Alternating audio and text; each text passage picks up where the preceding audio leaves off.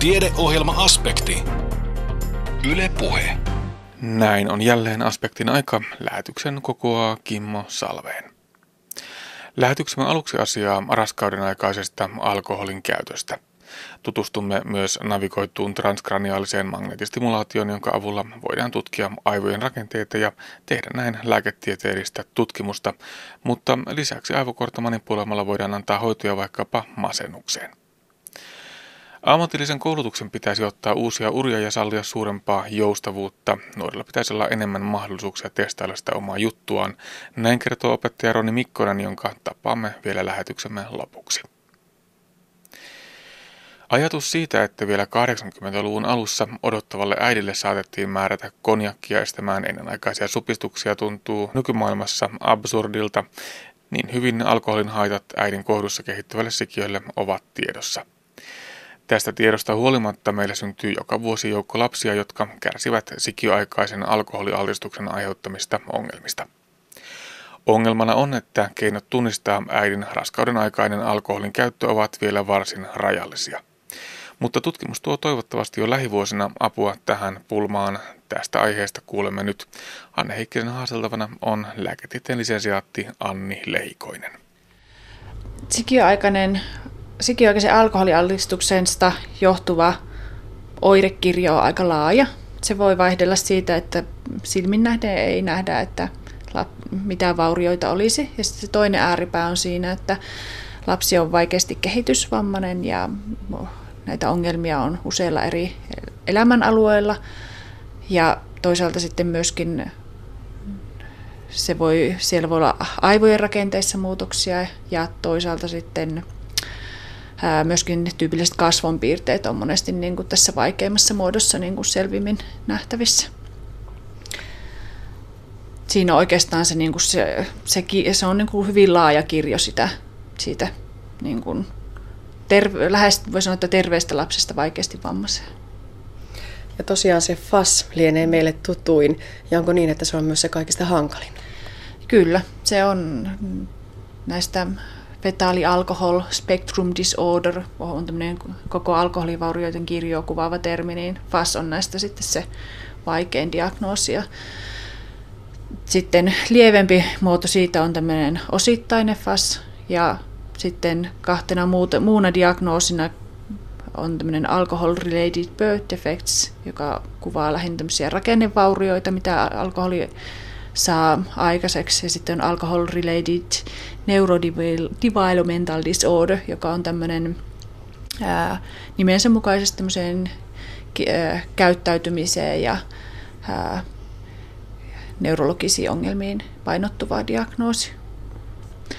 Ongelmana tässä on ehkä se suurin, että tämmöisiä selkeitä kriteeristö puuttuu kansainvälisesti on kuusi erilaista kriteeristöä käytössä ja yhteisymmärrystä ei ole siitä, että mitkä ne oikeasti ne kriteerit näiden, näiden eri diagnoosien niin kuin alle tavallaan liittyy. Tänä päivänä kun miettii sitä raskauden aikaista alkoholin käyttöä, niin tuntuu siltä, että ei voi olla naista, joka ei tietäisi, että se voi olla ja on haitaksi sikiölle. Mutta kovin kauan aikaa taaksepäin ei tarvitse mennä, että raskana olevia hoidettiin alkoholilla.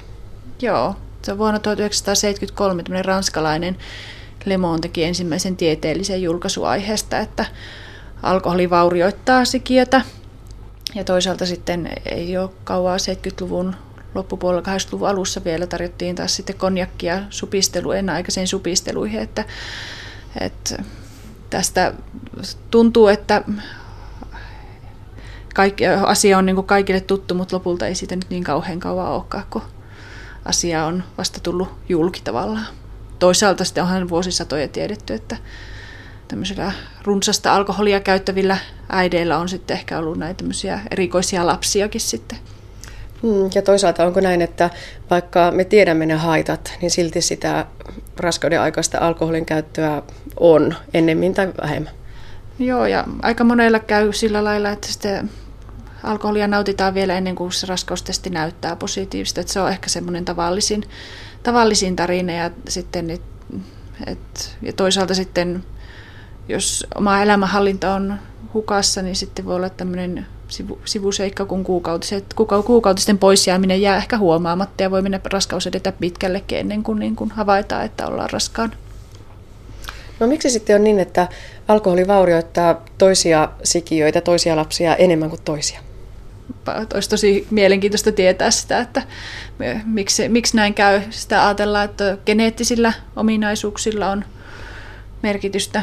Ja sitten istukan toiminta voi olla on todennäköisesti yksi sellainen, mikä vaikuttaa, vaikuttaa asiaan, että tiedetään, että on esimerkiksi kaksosraskauksia, missä toinen sikiöistä vaurioituu ja toinen pysyy niin kuin terveenä.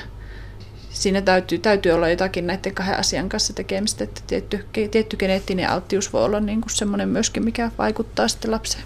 Ihan tarkkaan en tiedä. Olisi mm. mielenkiintoista tietää. Mm.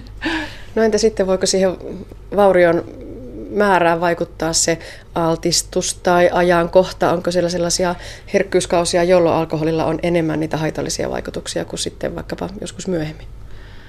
Selkeä viesti on se, että turvallista ajankohtaa alkoholille ei ole.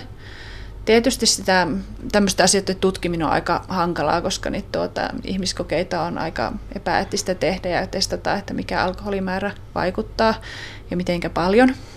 Mutta että kliinisten tutkimusten pohjalta tehtyjä semmoisia arvioita on, että totta kai se, mitenkä paljon juo ja mitenkä pitkäkestoista se altistuminen on, niin totta kai on vaikutusta, että mitä enemmän juo ja mitä pitempi vaikutus, tai mitenkä pitkään, pitkään niin kuin raskausaikana käyttää, niin on vaikutusta siihen, että se on huomattavasti todennäköisempää, mutta että toisaalta sitten kukaan ei osaa se niin kuin luotettavasti kertoa, että mikä olisi sitten se turvallinen raja. Että Mun mielestä viesti on sillä lailla hyvin yksinkertainen, että turvallista, turvallista alkoholimäärää tai aikaa ei ole. Sillä lailla myöskin sitten voi ajatella, että jos miettii ihan sitä, miten aivot kehittyy sikiöaikana, niin se ensimmäinen kolmannes on tietysti niin kuin ehkä se ratkaisevin niin kuin isojen rakennemuutosten ja vaurioiden syntymiselle, mutta toisaalta kun aivot kehittyy koko raskausajan ja syntymän jälkeenkin vielä, niin ei, ei missään nimessä pysty sanomaan, etteikö, ettäkö alkoholin käyttö olisi turvallista myöhemmässäkään vaiheessa raskautta. No miten varhaan sitä sikiöstä voidaan jo todeta niitä vauriomerkkejä? No, tämä kysymys liittyy oikeastaan aika läheisesti tähän tutkimukseen, mitä me, me ollaan tuolla sillä nyt tehty. Meillä tehtiin rakenne ultraäänitutkimuksen yhteydessä aivojen ultraäänitutkimus ja siellä selviteltiin erilaisia aivojen mittoja ja hyvin semmoisia alustavia ja jotka, jatkotutkimuksia vaativia tuloksia, mitä me saatiin, niin oli semmoiset, että siellä tilastollisia eroja nähdään jo niin kuin niissä aivojen niin kuin kokonaiskoon kokonaiskoko kuvaavissa niin kuin mitoissa, että, että semmoista absoluuttista mitta-arvoa ei pystytä sanomaan, että tämän jälkeen on, vaikka että joku tietty arvo olisi sitten poikkeavaa, mutta että siellä on niin kuin semmoista hajontaa näyttää, että alkaa tulla jo sitten viikolla 20 keskimäärin sitten, raskausviikolla 20. Että voi sanoa, että hyvin, hyvin varhaisessa vaiheessa ne on mahdollista ja nähdä, jos nämä meidän tulokset on niin semmoisia toistettavia. Hmm, eli rakenne ultra olisi se yksi paikka. Hmm. Sitten on myös nämä verikokeet, joista on ihan lupaavia tuloksia. Tai sanotaanko, että odotet, odotetaan niin kuin hyviä tuloksia, että niistä pystyisi jotakin sitten mahdollisesti sanomaan, että meillä ei varsinaisia tuloksia vielä ole, sen verran voi hmm.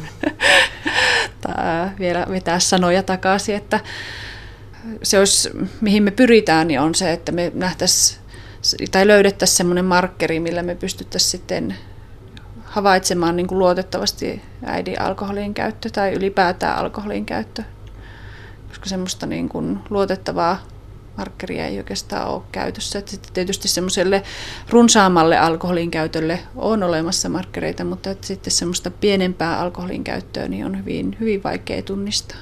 No onko siinä se sitten käytännön sovellus se, että jos äiti neuvolassa tietenkin aina sitä omaa alkoholin käyttöä minimoidaan ja, ja väheksytään, niin sitten voisi vielä todentaa verikokeesta, että mikä se oikea tilanne on. No se olisi semmoinen optimaalinen tilanne, että se tavallaan olisi myöskin sitten niin luotettava keino, että, että pystyttäisiin sitten arvioimaan sitä ehkä vähän luotettavimminkin, luotettavammin kuin ihan pelkästään sana sanaa vastaan, että kaikki tietää, että alkoholin käyttöä hyvin herkästi niin kuin aliarvioidaan. Tosin toivotaan ja semmoinen niin kuin ja mä ajattelisin, että olisi hyvä luoda, että pystyisi mahdollisimman avoimesti ja niin kuin rehellisesti puhumaan siitä alkoholin käytöstä, koska se on kuitenkin sitten se tapa, millä saadaan apua ja sitten myöskin sitten vanhemmille tietoa, että jos pystyy rehellisesti asioista keskustelemaan. Mm, onko se ylipäätään näin, että tämä sikiöaikainen alkoholialtistus ja siitä aiheutuneet vauriot ja vammat, niin, niin nekin jäävät helposti huomaamatta ja, ja ne alidiagnosoidaan ainakin vielä meillä Suomessa? Joo, se on kysymys, mitä sanotaan lasten neurologien keskuudessa käytiin tuossa joku aika sitten sähköpostikeskustelua, että, että minkä takia Suomessa diagnosoidaan fassia vähemmän kuin muualla. Ja tuskin syy on siinä, että, että alkoholia käytettäisiin vähemmän ja mä luulen, että siinä on useita eri syitä siellä taustalla ja yksi on varmaan tämä just äsken mainitsemani diagnostisten kriteerien puute ja tavallaan myöskin se, että ei oikein tiedetä, mitä kriteeristöä käytetään.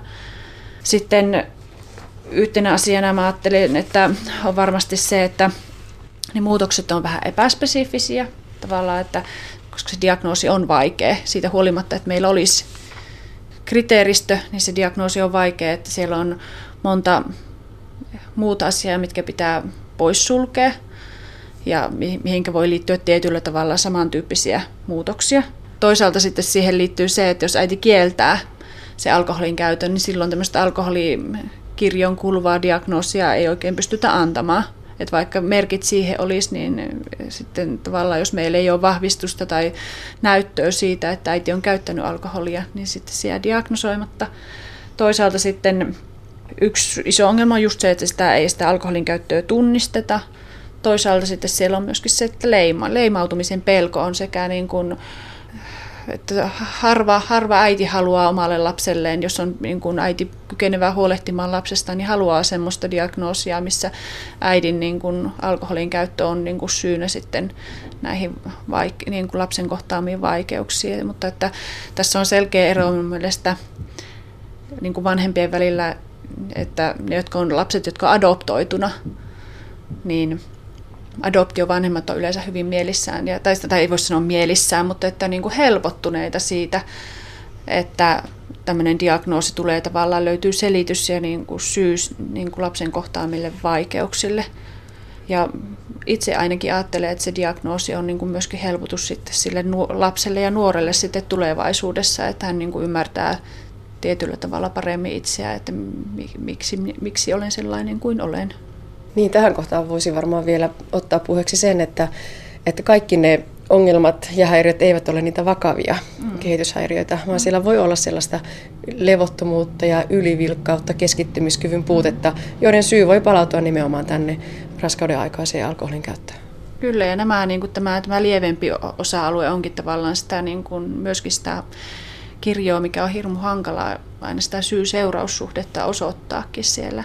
Ja toisaalta sitten siinä on myöskin semmoinen näkökulma, että perusterveydenhuollossa terveyskeskuslääkärit on hirvittävän vaikea ja haastavan tehtävä edessä, että siellä oppimisvaikeuksien takia lääkärin vastaanotolle tulevat ja ne, jotka menee neuropsykologisiin tutkimuksiin, niin siellä ottaen huomioon, miten vaikeaa diagnoosin tekeminen on, niin ihan varmasti jää niin kuin diagnoosia antamatta ja niin kuin, niin kuin nuoria, joille, jotka, joille sitä diagnoosia ei saada. Mutta toisaalta sitten minä ajattelen, että kaikista tärkeintä tietysti sen lapsen ja nuoren kannalta on se, että se saa riittävän avun ja tuen siihen koulunkäyntiin ja siihen niin kuin omaa elämää, että riippumatta siitä diagnoosista.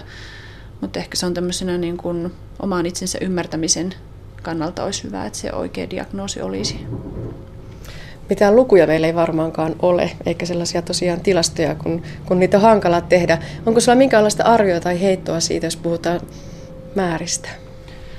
No semmoinen 1-3 per tuhatta syntynyttä lasta vuosittain pitäisi olla niin kuin nimenomaan niitä FAST-diagnoosia ja sitten sen lisäksi se koko kirjo. Eli niitä pitäisi olla huomattavan paljon enemmän kuin tällä hetkellä diagnosoidaan, että FASTia diagnosoidaan sanotaanko ihan niin kuin yksittäisissä luvuissa, alle kymmenissä luvuissa, niin kuin, että todella paljon vähemmän niin kuin, kun niitä pitäisi kaikkien arvioiden mukaan olla. Mutta onneksi tutkimusta tehdään ja kohta saadaan myöskin lisää tuloksia. Mitä toivot, että tapahtuu?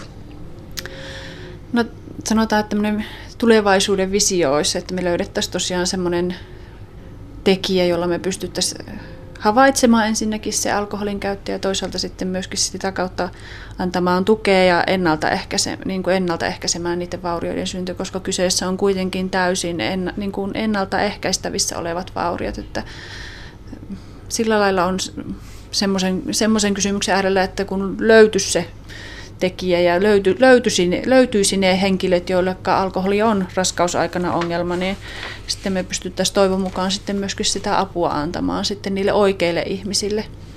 Näin totesi lääketieteen lisensiaatti Anni Lehikoinen Itä-Suomen yliopistosta. Navigoitu transkraniaalinen magneettistimulaatio tekee tuloaan terveydenhuoltoon. Tämän tekniikan avulla voidaan tutkia aivojen rakenteita ja tehdä näin lääketieteellistä tutkimusta, mutta lisäksi aivokuorta manipuloimalla voidaan antaa hoitoja vaikkapa masennukseen. Pääsin katsomaan, miten aivokuorta magneettisilla pulsseilla oikein kutitetaan.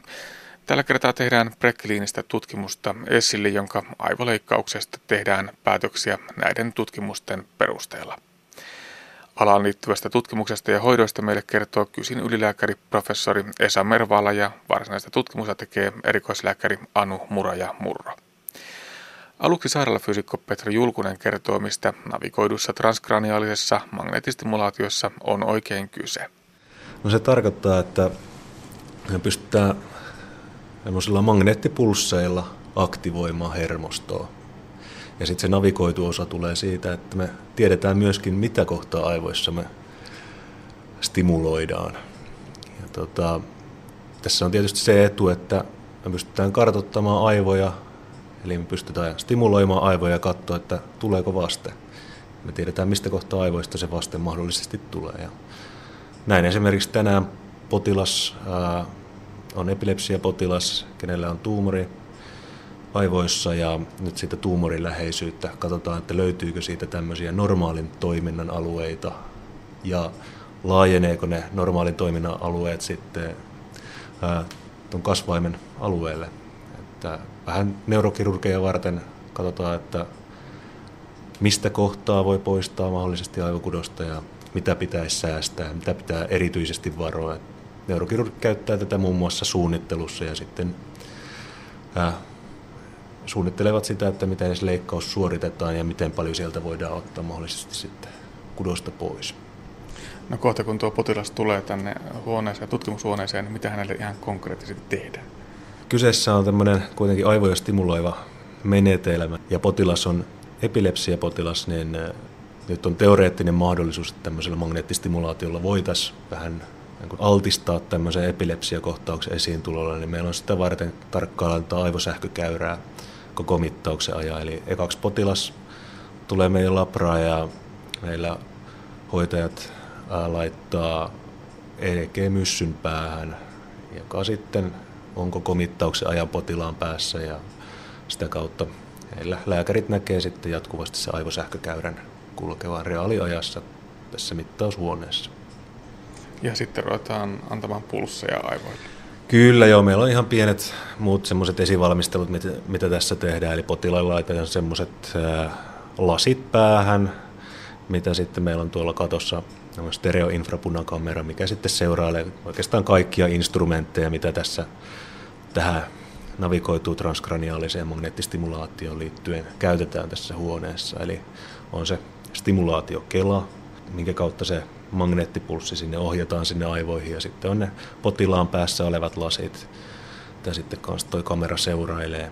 Periaatteessa ihan normaali neuronavigaatiojärjestelmä, jos tietää mitä se tarkoittaa. Niin semmoiset lasit on päässä potilaalle ja aluksi kerrotaan tietokoneelle, että missä kohtaa huoneessa potilaan pää on ja sen jälkeen voidaan aloittaa se stimulointi. Mä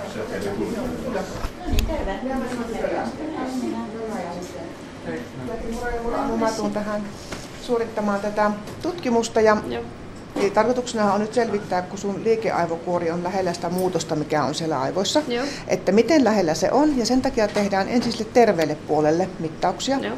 Katsotaan, missä siellä on ne paikat, sitten mennään sille tälle varsinaiselle puolelle, niin sieltä mitataan vähän enemmän Joo. Mutta koko ajan kerrotaan, mitä tehdään ja missä mennään ja mitä sun täytyy tehdä. Hyvä. Sitten päähän.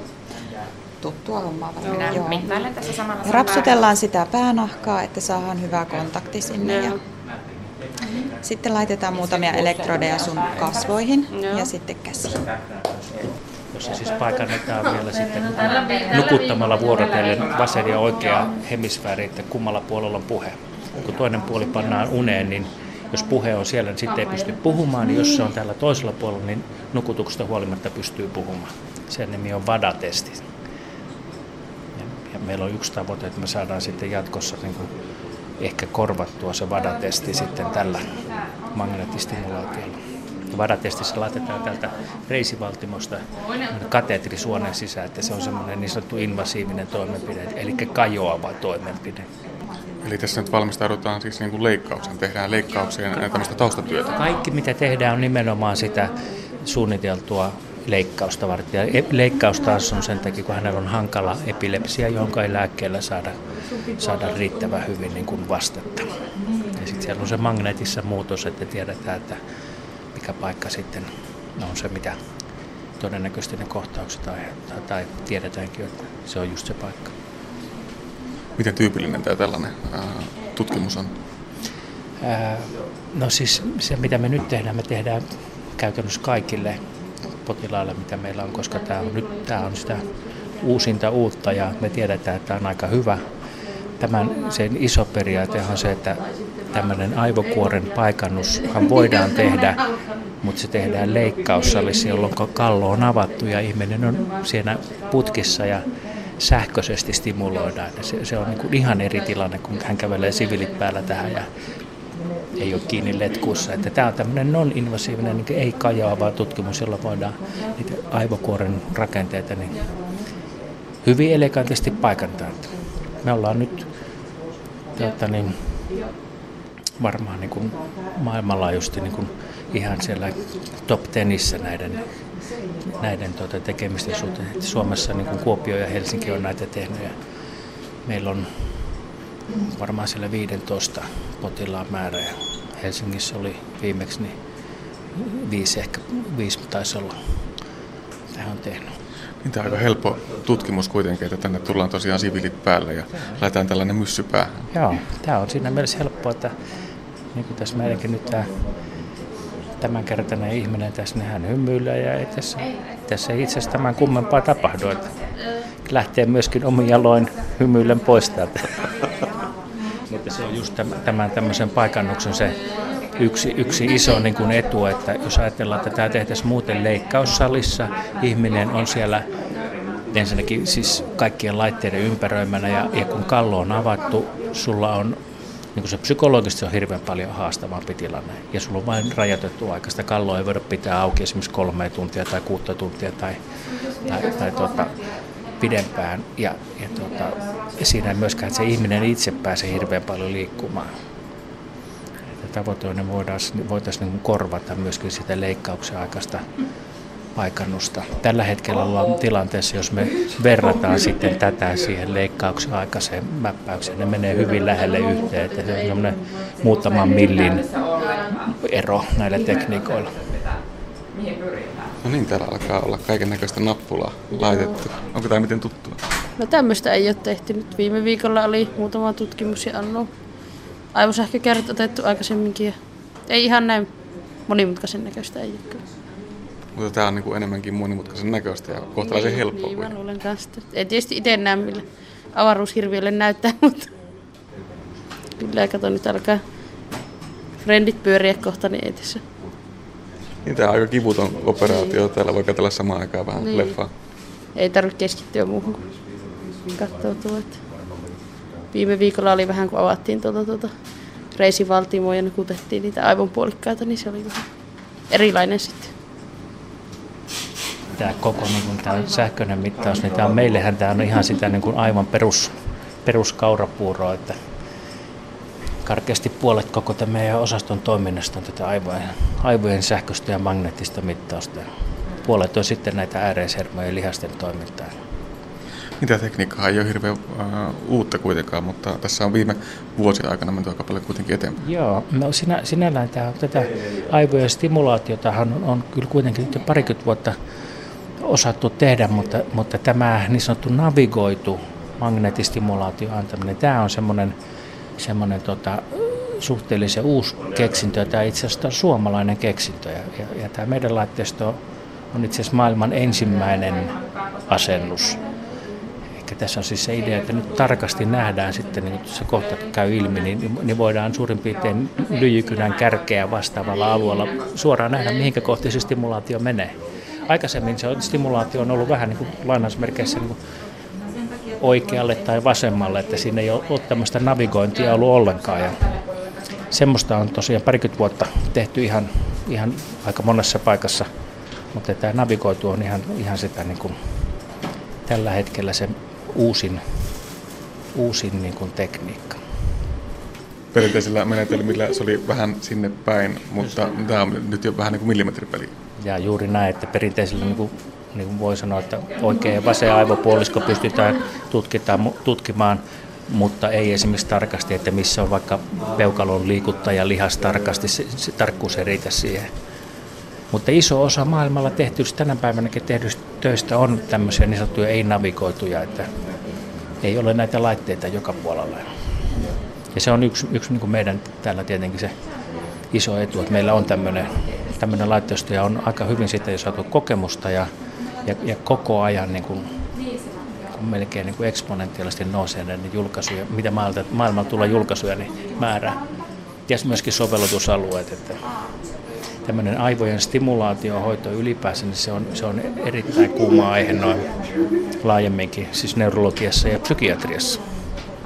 Niin, tässä on kaksi eri lähestymiskulmaa. Tätä voidaan käyttää tutkimukseen, eli siinä vaiheessa kun tutkitaan potilasta, mutta myöskin mm. ihan aktiivisissa hoidoissa. Kyllä, kyllä nimenomaan. Että, ja nyt tässä tänä aamuna niin tehdään tämmöistä paikannusta, eli me puhutaan tämmöisten kriittisten aivoalueiden paikantamisesta. Se tarkoittaa siis sitä, että mitkä on semmoisia aivoalueita, mitä sitten ei esimerkiksi leikkauksessa voida leikata pois, koska jos leikataan, niin sitten tulee jonkin tyyppisiä puutosoireita.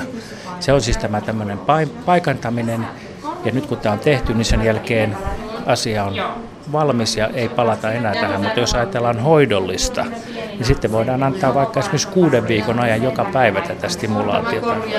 Tämmöisestä on myöskin nyt aika hyviä kokemuksia ympäri maailmaa ja, ja muun muassa tämä käypähoitosuosituksissa on, on masennuksen hoidossa, niin tämä magneettistimulaatio otettu mukaan ihan hyväksytyksi hoidoksi ja, ja hoitovaste on suurin piirtein samaa kuin mitä saadaan masennuksen lääkehoidolla. Meillä, meillä on ollut lähinnä sellaisista ihmisistä, jossa lääkkeellä on yritetty ja aika kovastikin yritetty eikä ole saatu apua, niin sitten on tultu tähän ja, ja tuota, on saatu ihan huomattavaa apua tällä, joka on ollut iso muutos siihen lääkkeellä saatu. Meillä on semmoinen iso vakavan masennuksen tutkimussarja just päättynyt tässä ja sen tuloksia ollaan analysoimassa ja, ja tuota, nyt seuraavaksi ollaan ensi viikolla aloittamassa sitten skitsofreniapotilaiden tutkimista. Sitten on kipupotilaita, niitä tutkitaan ja hoidetaan. Se on yksi, yksi aika iso ryhmä. Sitten on aivohalvauksen kuntoutus, aika tärkeä osa ja semmoinen kasvava potilasmäärä. Ja tämmöinen vaikea hermosärky, neuropaattinen kipu on semmoinen, että, että me ollaan aloittamassa täällä nyt ihan lähiviikkoina. Sitten on Turussa, Turussa aika hyviä jo kokemuksia että hoidollisesta magneettistimulaatiosta myöskin sen kivun suhteen. Niin, pikkuhiljaa aloitellaan tässä, niin tämmöisellä tikulla kosketaan sun korvien nenän päälle. Tehdään sen takia, että toi potilaan MRI-kuva saadaan niin kuin linkattua tuon kameran kautta tähän systeemiin, että kaikki keskustelee keskenään. Niin. Sitten vielä muutaman kerran pään pintaa koskettelen. Ja samalla mitä Neri tekee, niin jos alat jännittää sitä kättä mm. tai kasvoja, niin sitten hän komentaa, että nyt, nyt rennoksi. Tuolla me nähdäänkin nuo, mitkä tulee sun käsien lihaksistosta tuommoiset. Niin mitä ohuempaa viivaa se piirtää, niin sen parempi se on. Eli jos sä heilutat vaikka peukaloa, mm. niin se alkaa niin, tekemään tuommoista tikkua ja sitä me ei haluta. Joo. Niin nyt näyttää tosi hyvältä tuo.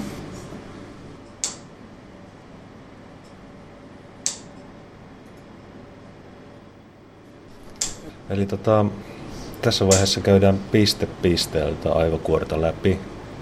Ja yhdestä tuommoisesta napsauksesta, mikä kuuluu, siitä tulee se magneettipulssi ja sitten aivokuori aktivoituu. Ja jos oikea paikka aktivoituu, niin sieltä tulee tässä oikealla ruudulla näkyy tuommoinen lihasvaste.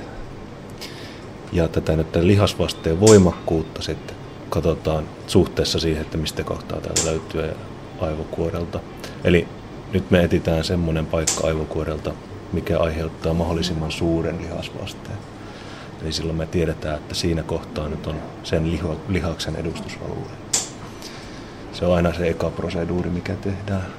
Ekaksi nyt tehdään kädelle ja sitten koska hänellä mäpätään myöskin tuolta tuumorin puolelta kasvulihakset, tehdään myöskin kasvolihaksen mäppäys sitten tässä terveellä puolella ruvetaan katsoa sitä aluetta. Eli nyt sitten rentoutetaan tätä kasvoa. Mm.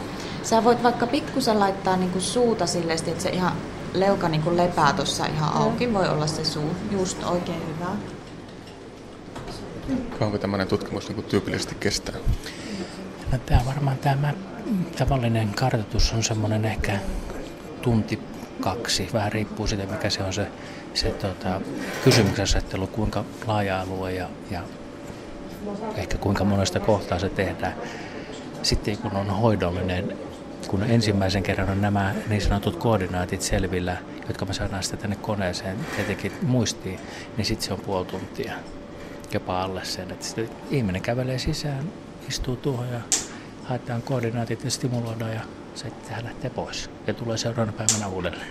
Eli näistä toimii jossakin tuommoisessa kivuhoidossa ja masennushoidossa? Hoidossa nimenomaan. Silloin kun tehdään tämmöisiä sarja, sarja stimulaatiota ja hoitoa, niin silloin, silloin tämä ensimmäinen mittaus on se, joka vie eniten aikaa, jolloin haetaan ne tarkat stimulaatiopaikat, mutta sitä saadaan tänne muistiin ja kun ihminen tulee tänne seuraavan kerran, niin avataan hänen kuvansa. Me tiedetään just tasan tarkkaan, missä ne on. Ja se laitteessa on semmoinen niin kuin, vähän niin kuin tikkatauko, joka sitten tarkasti ilmoittaa, että oletko just siinä paikassa, mihinkä, mihinkä tota, se stimulaatio pitäisi laittaa.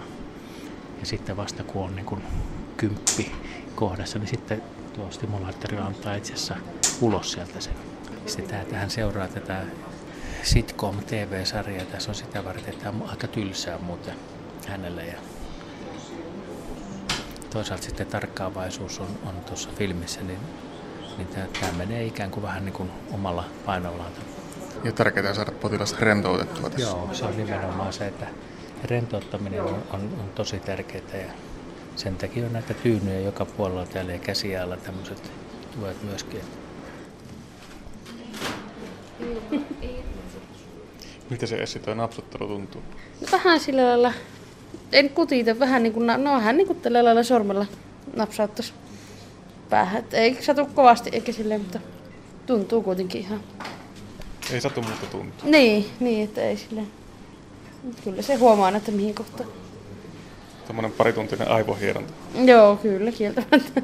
Mutta ei ole mitenkään hankala toimenpide.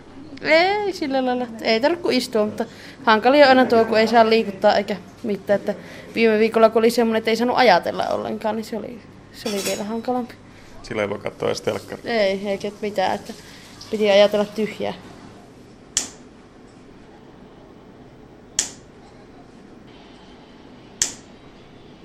No onko siinä mitään riskejä vaaroja, kun ammutaan pään tuonne aivokuoreen tämmöisellä isolla virralla? No kyllä nyky, nykykäsityksen mukaan on, on, on tota, aika selkeää, että tämä on käytännössä täysin vaaratonta. Että ei, ei ole mistään päin kuvattu maailmasta, että olisi mitään oikeasti haittavaikutusta. Että se, mikä on se tavallisin sivuvaikutus, on lievä päänsärky, joka on ohimenevää ja tuota, monesti liittyy tähän hankalaan asentoon tässä tunnin kaksi istut tuossa, niin voi ottaa omakin niska rupeaa vähän jamottamaan. Mutta semmoisia haittavaikutuksia ja oikeita niin kuin vakavia sivuvaikutuksia tai jotain odottamatonta ne ei ole raportoitu. Tätä on tehty kuitenkin kymmeniä vuosia, niin koko ajan joka puolella tietenkin ollaan sitä asiaa seurataan. Viimeisten vuosien aikana saatu, saatu sitten lisätietoa siitä, että mihinkä tämä stimulaatio tai hoidon vaikutus perustuu, niin, niin tiedetään, että se vaikuttaa samanlaisiin aivojen hermovälittäjäaineisiin kuin mihinkä esimerkiksi psykiatriset lääkkeet, masennuksen lääkehoito. Samoja asioita tässä sitten stimuloidaan niin, tai saadaan sitä hermovälittäjäaineita sitten enempi sinne, sinne tuota aktiiviseksi hermojen sinne välitiloihin. Ja sitten on Turussa muun muassa tutkittu tämän PET-kameran avulla sitä, että mitkä aivorakenteet sitten aktivoituu, kun tätä stimuloidaan. Et siis se on toisinaan ihan mitattavissa ja nähtävissä, että mihinkä tämä vaikutus sitten perustuu.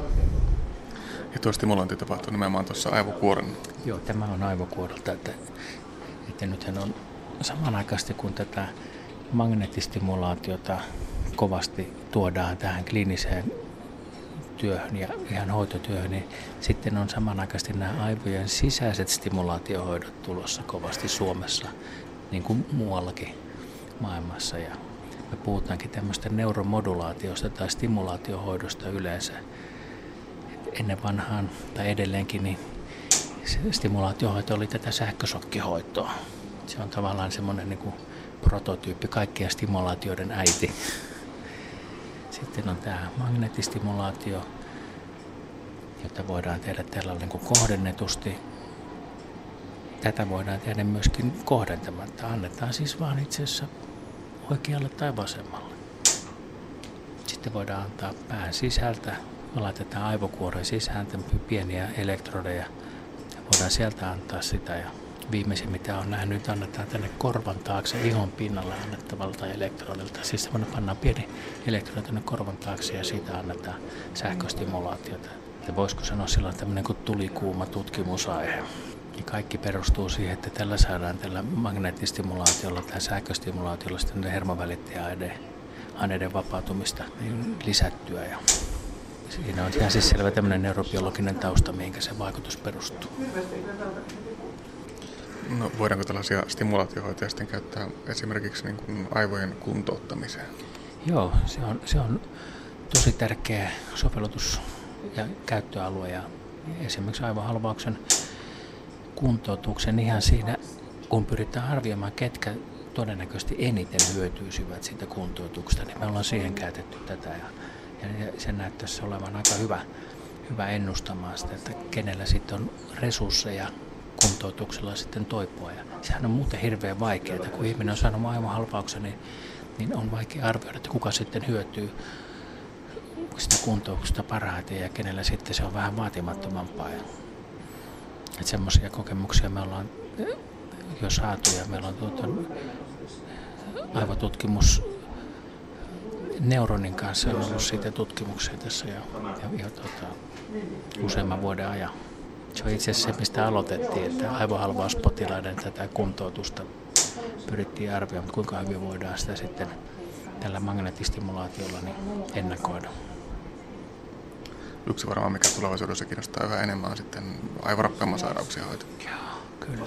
Se on, se on myöskin yksi semmoinen, missä, mihinkä varmaan tämä on helppo arvioida, että siihen tämä tulee myöskin mukaan. Että aivojen rappeumasairaukset, jos ajatellaan vaikka esimerkiksi Alzheimerin tautia, niin niin siinä tavallaan se tietynlainen haaste on se, että kun kuitenkin se tauti aika laajasti aivoissa, että siellä ei ole yhtä paikkaa ja ei oikein tiedetä vielä, että mikä olisi se paras ja tehokkain paikka vai onko se joku tietty alue, mitä lähdetään stimuloimaan systemaattisesti ja sitten katsotaan, mikä se hoitovaste on. Mutta Alzheimer-potilaita hoidetaan myöskin muulla stimulaatiohoidolla, että se on, se on niin kuin aika lähitulevaisuudessa tulee olemaan ehkä senkin taudin osalta yksi hoitomuoto.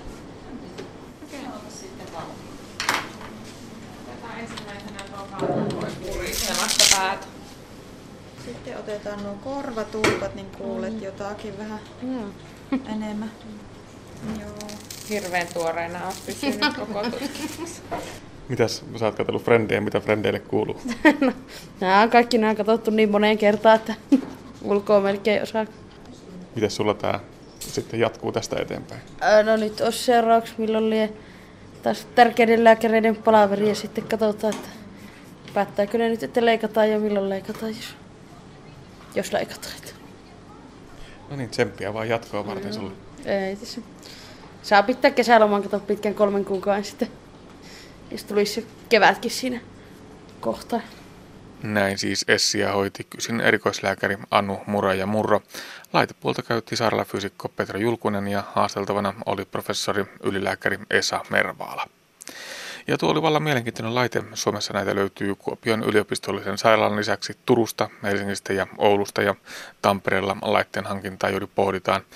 Hinta laitteella on 200-250 000 euroa ja hoitokerran hinnaksi Mervaala arvioi noin 200 euroa, mikä on varmastikin pieni hinta vaikkapa kivunhoidossa, jota ei lääkkein saada kuriin. Mervala totesi aiheen myös olevan hyvin kuuma tieteellisenkin tutkimuksen näkökulmasta. Uusia tutkimusaiheita tulee vastaan jatkuvasti. Sitten puhutaan syrjäytymisestä. Nykyään nuoret ottavat asiat paljon lunkimmin. Se ei ole pelottavaa, kun ei tiedäkään. Askel on rennompaa ja hitaampaa ja on kuulia katella, että mikä musta tulee. Kuilu on suhteessa meihin keski-ikäisiin ihmisiin, kuvaa ammatillisten aineiden opettaja Roni Mikkonen nuorten ajatuksia ammatinvalinnasta ja ammatillisiin opintoihin kiinnittymisestä. Hänen mukaansa paljon puhuttu iso paha syrjäytyminenkin voi olla nuorelle tietoinen valinta. Roni Mikkonen tietää, mistä hän puhuu, sillä hän työskentelee nuorten parissa ja nuorten keskellä Savon ammatti- ja aikuisopistossa. Anne Heikkinen haastattelee. Kun Roni Mikkonen sulle vastapäätä pöydän taakse istahtaa nuori joka ei oikein ole kiinnostunut siitä koulutuksesta ja käy koulussa vähän silloin, kun sattuu, ehkä lähinnä ruokatuntien aikaan. Ja oikein sitä innostusta mihinkään ei tunnu löytyvää ja nuori lipsuu siitä käsien välistä kuin liukas saippua. Niin mitenkä ihmeessä sulla riittää motivaatio lähteä purkamaan sitä nuoren tilannetta? No, motivaatio tavallaan niin kuin se toisen ihmisen kohtaaminen ja, ja se tota, toisen huomioon ottaminen ja vuorovaikutus ja kaikki, niin se lähtee kaikista omasta, se tietysti lähtee omista kokemuksista ja niistä, mitä, mitä mulla on niin omaan tarinaan liittää. Että mullahan on, mä oon itse lähtenyt tuolta ja kurssilta niin 30 vuotta sitten tavallaan pois sillä, sillä tavalla, että, että kun mä ilmoitin silloiselle ryhmäohjaajalle, että – että tiedätkö, metallimiestä musta ei tule sitten tekemälläkään. Että näin tässä tällä kertaa kävi. Että elettiin syksyä ja se oli ensimmäinen vuosi ja mä olin 15. Niin tota, opettaja tuli siihen rennosti vierelle ja, ja taputti olalle ja sanoi, että oisit vähän aikaisemmin lähtenyt. Et tota, mä lähtisin siitä, että, että mulla on jotakin merkitystä, jotakin mä koet on annettava ja tartuntapintaa siihen tilanteeseen, missä mennään – ja että on jotakin siirrettävää siihen hetkeen. Että ehkä se on se motivaatio, mikä tulee sitten jostain sisältä. Ammatillisessa koulutuksessa ne keskeyttämisasteet tuntuu siltä, että on ihan hurjia. Semmoinen 10 prosenttia on aika normaali luku vielä alalla kuin alalla. Mikä siinä oikein on, että, että näin on? Joo, tota, me eletään varmaan sellaisessa tilanteessa, että ensin, ensinnäkin tämä aikuisuus on jotenkin niin pidentynyt sillä, tav- sillä tavalla, että tota, ensinnäkin nuoruus on, on pidentynyt, eli 25 ikävuotta ihan kevyesti etsitään omaa paikkaa ja tutkaillaan ja katellaan, että mikä musta oikein tulee, että, että mä mieltäisin sen sillä, sillä tavalla, että se on tavallaan niin kuin ihan tavanomainen juttu, että jos 15-vuotiaana, että se on utopia, että siellä pitäisi tietää, mikä musta isona tulee. Että, että me ollaan tietysti siinä itse oltu joskus kauan aikaa siinä tilanteessa, että, että ei ole tarvinnut mennä tuonne työelämään ja sitä työtä on sen jälkeen löytynyt, mutta nyt eletään sellaisessa maailmassa, että, että tilanteet muuttuu koko ajan ja, ja tota, uutta minää ja uutta itseä luodaan niin kuin matkan varrella elämään niin ihan, ihan loppuun asti. Et se, se ei ole mitenkään niin kuin epä, epätavallista, että ei tiedä missä mennään ja että, että tarvii saada kokeilla eri juttuja. Et mä onkin, olisinkin sitä mieltä, että että et, niin kuin ammatillinen koulutus ehkä pitäisi ottaa nyt uusi, u, uudenlaisia uria. Me voitaisiin ajatella, että, että olisi tällaisia alanvaihto, alanvaihtopäiviä tai, tai alanvaihto viikkoa, jos saataisiin kateilla, että miltä musta tuntuu tehdä tällaista juttua ja, ja onko tämä mun asia edes ja, ja olisi mahdollisuus vaihtaa ja katsoa vielä uusiksi. Niin, eli välttämättä se alan vaihtaminen tai keskeyttäminenkään, niin se ei aina ole mitenkään huonokaan juttu. Eikä negatiivinen asia, vaan periaatteessa niin kuin voisi ajatella, että, että, se, että se vie johonkin ja sitä kautta löytyy jotain semmoista itselle tärkeää. Eli periaatteessa, jos vielä pohditaan samaa asiaa, niin ongelma onkin siinä, että ne meidän ammatillisen koulutuksen rakenteet ovat siltä ajalta, kun tarvittiin se 20 jamppaa sinne luokkaan istumaan ja tietty päivä, milloin lasketaan nupit ja saadaan rahoitus. Joo, että tässä varmaan ollaan niin monelta osin murrosvaiheessa. Että luulisin näin, että, että, että tota, me ollaan niin ammatillinen koulutus, koulutusjärjestelmä, jos ajatellaan iso, iso jättiläinen norsu, mikä koettaa tanssia ketterästi tässä tilanteessa tällä hetkellä. Ja kyllä hirmu hyvin onnistuukin, että kyllä niin kuin pystyy tekemään paljon korjausliikkeitä ja ottamaan kevyjäkin askelia, mutta että, että välttämättä se niin kauhean nopeasti tapaa. Kyllä me tässä niin kuin kelkas vielä pysytään. Mutta tosiasia on myöskin se, että meillä on niitä, en tiedä voiko enää puhua syrjäytyneistä nuorista. Ehkä mieluummin voisi puhua jo tämmöisestä toiseuden kokemuksesta. Joo. Tavallaan syrjäytymisen syrjässä kiinni. Mm, et, et, se voi olla, että halutaankin jollakin tapaa olla, että tavallaan niin nämä leimat ja, ja merkit tulee sitten, niin kuin ne annetaan ulkoa päin. Että mä, mä itse niin näkisin sen, että, että joku voi jopa ajatella niitä, että voi kun pysyisin tässä syrjäytymisen syrjässä edes vielä hetken kiinni, että täältä voi katella, mitä tässä maailmassa ja edessä tapahtuu.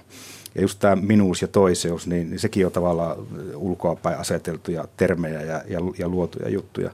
Että, että mä, mä en välttämättä näe niitä negatiivisina asioita. On, on tavallaan mahdollisuus olla jotain muuta ennen kuin muuttuu joksikin. Että kuitenkin sehän on muuttuva tilanne ja muutos, joka menee elämässä eteenpäin. Me puhutaan yhtä aikaa eli-ikäistä oppimisesta ja, ja tota, haastetaan nuoria siihen, että tämä on matka, joka – vie ja etsi itsellesi uusia uria. Näe, koe, elä maailmaa ja internetin kautta päästään joka puolelle ja, ja sitten sytytään ja halutaan tehdä asioita. Meidän pitäisi myöskin kestää tämä epävarmuus tällä hetkellä. Mm, totta. Sitä paitsi se on aika absurdi ajatus, että se 15-vuotias valmistuu sitten vuoden päästä peruskoulusta, käy kolme vuotta perustutkinnon ja menee työelämään. Mm. Eihän, eihän näin voi tapahtua, Joo. kun sen näin päin kääntää. Kyllä se näin taitaa olla. Mm. Mm. Sä olet itse työskennellyt tuolla, tuolla tuota, ammattistartissa, joka on sellainen tavallaan välivuosi niille opiskelijoille, joiden on ehkä vähän hankala kiinnittyä vielä suoraan sinne tutkinto-opiskelijoiksi. Minkälaisilla fiiliksillä ne nuoret itse on tästä keskustelusta, mitä, mitä mekin tässä nyt on käyty? Ja tota, ehkä sillä, sellaisella fiiliksellä, että muista on tapahtunut jotain, että, että he ottaa tämä jotenkin nyt paljon lunkimmin kuin, kuin, kuin joitakin vuosia tai vuosikymmen sitten, että, että se ei ole niin pelottavaa, kun ei tiedäkään, vaan että askel on vähän rennompaa ja se on vähän hitaampaa ja on ihan kuulijakin olla vähän niin kuin, ja katella ja miettiä, että mitä musta tulee. Että tavallaan niin kuin, mun mielestä siellä kun mennään ikävuosia nyt sinne päin, niin siellä laittaa ymmärtää, että näinhän se homma on ja näinhän se pitääkin olla. Että kuilu vaan tulee sitten niin kuin suhteessa meihin jo tavallaan keski-ikäisiin ihmisiin ja, ja he osaa se jotenkin ottaa sillä tavalla ehkä, että ne ei enää tavallaan syty siihen auktoriteettiin, niin, niin että, että, että sitä halutaan ruvetakin kauheasti kapinoimaan ja viemään, vaan antaa niin kuin olla ja, ja tietää, että tässä on tätä tässä on hirveästi tapahtunut siitä, siitä tota mummosta tähän päivään, että, että kaikki tämä teknologia ja ynnä muu internetmaailma on niin, niin karannut käsistä, että, että sitä on, niin kuin, se on ihan käsittämätöntä, miten pienessä ajassa ollaan menty eteenpäin. Että he on tottunut siihen, että eihän ne voi kaikkea ymmärtää, että eihän ne aikuiset voi kaikkea tietää, mitä mennään. Että ne ei, ei välttämättä enää niin kuin ole pahoillaan siitä. Et siinä, missä on hyvä olla ja mikä tuntuu siltä, että mä tahdon ja haluan, että tämä on niin kuin mun tahdon asia, niin tätä mä ehkä myös jaksaisin tehdä. Kun sitä, että mä valitsen jotain, jota mä hampaat irvessä ikään kuin väännän sinne tiettyyn, tiettyyn ikärajaan asti. Ja sitten jos sieltä joku sanoo, että hei, väännä vielä vähän, että tiristetään ruuvia vielä kireemmällä, niin ei muuten enää taivu.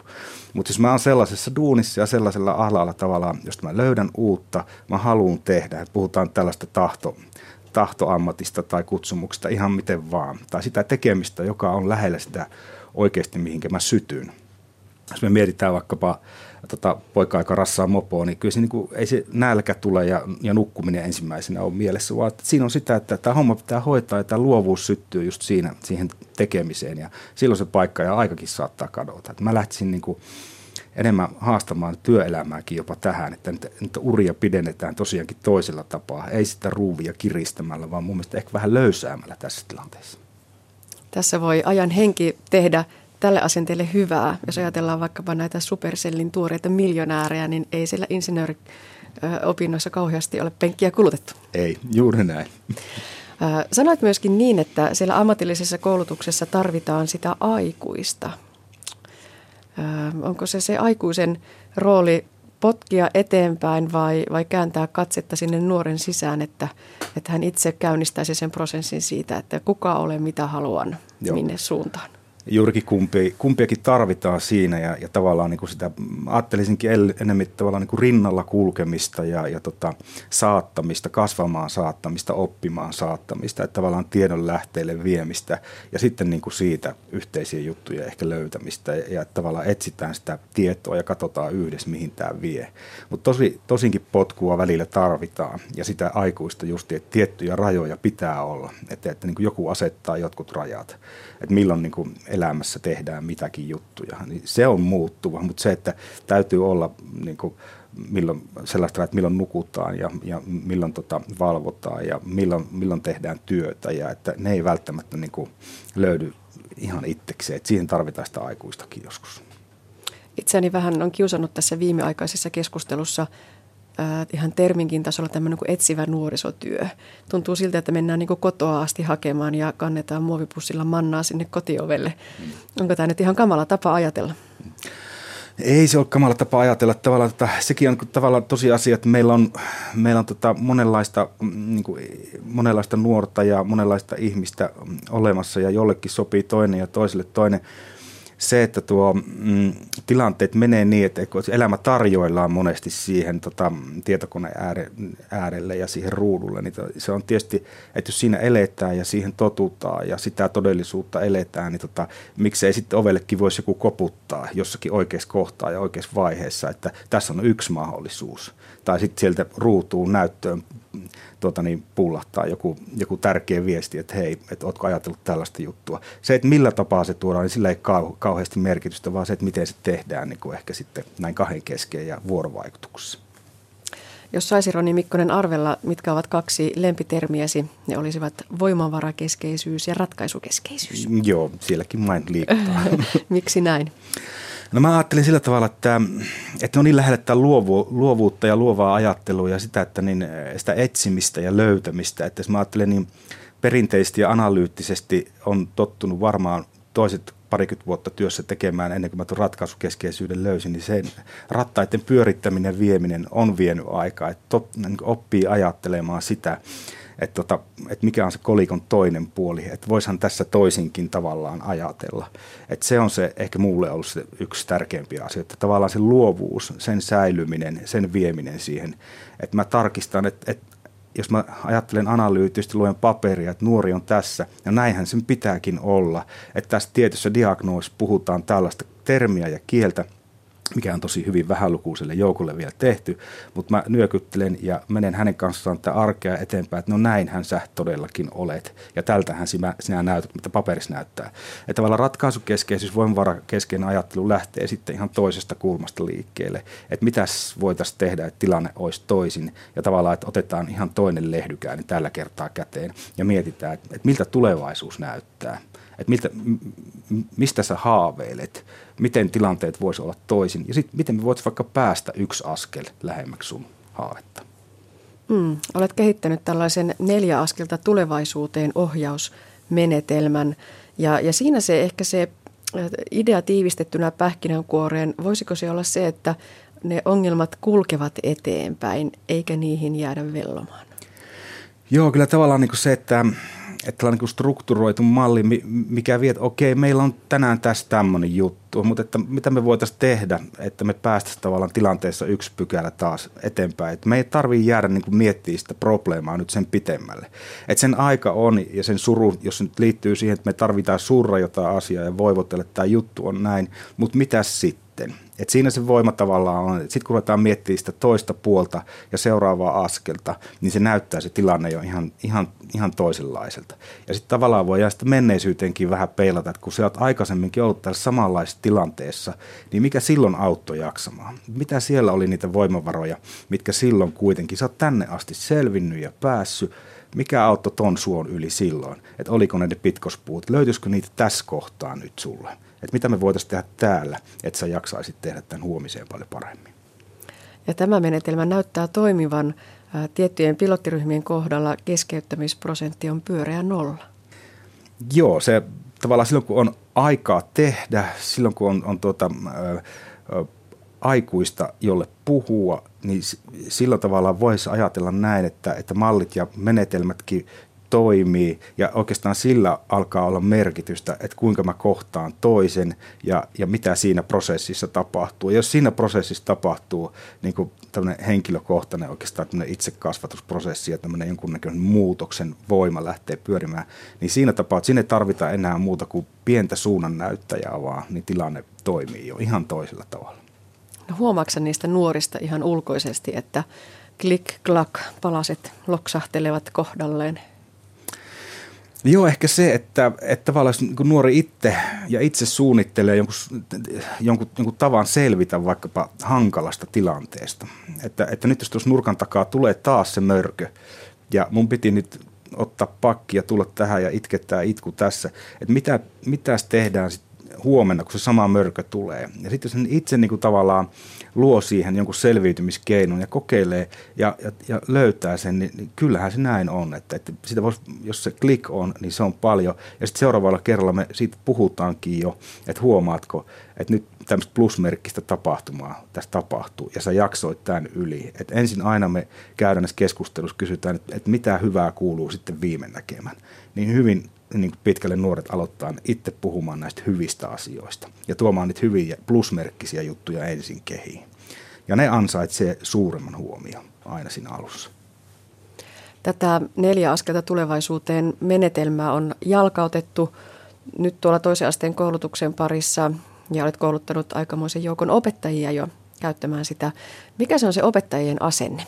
Ovatko he kirkujen innolla lähdössä mukaan vai vieläkö siellä nousee kädet pystyyn, että minun tehtäväni on opettaa, ei kasvattaa?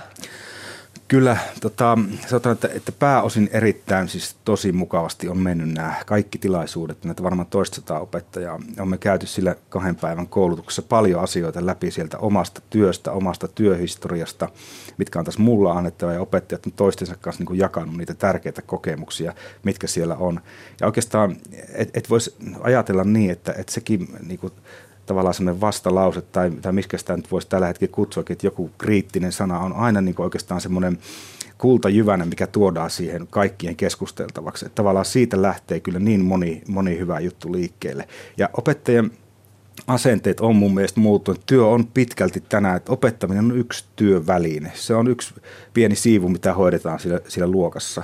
Että me hoidetaan hirveän paljon siellä kaikkea muutakin. Että, meidän palkka tulee tänä päivänä paljon siitä, että me tota, luodaan hyvää henkeä sinne luokkaan ja luodaan turvallista keskusteluilmapiiriä sinne luokkaan, että sillä on hyvä olla, mukava keskustella ja tota, luodaan sellaisia tilanteita, että, tota, että selvitään huomiseen yli ja että huomennakin tänne kannattaa ja uskaltaa tänne luokkaan tulla. Et siitä on myöskin opettajan työ ja niin kuin persona siihen tuo, työhön niin rakentunut. Tämä on yksi asenne, mikä voidaan opetella, sitä voidaan reenata ja sitä voidaan kuulustella ja, miet- ja kollegankin kanssa niin kuin harjoitella, että miltä tämmöinen keskustelu kuulostaa ja miltä se tuntuu. Että et, et ruvetaan etsimään toisesta hyviä puolia ensin esimerkiksi.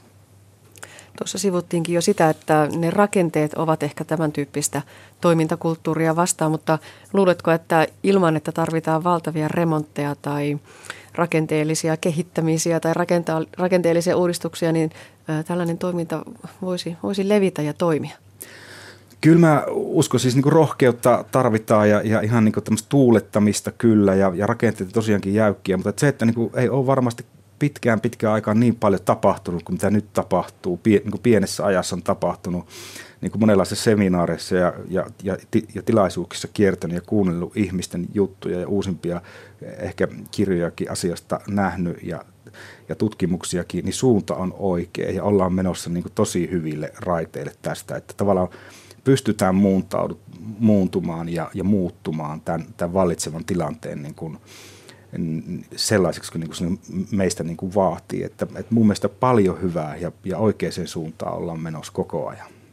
Näin totesi opettaja Roni Mikkonen Savon ammatti- ja aikuisopistosta. Ja näin päättyy tämänkertainen aspekti. Lisää aiheistamme netissä osoitteessa kantti.net kautta aspekti.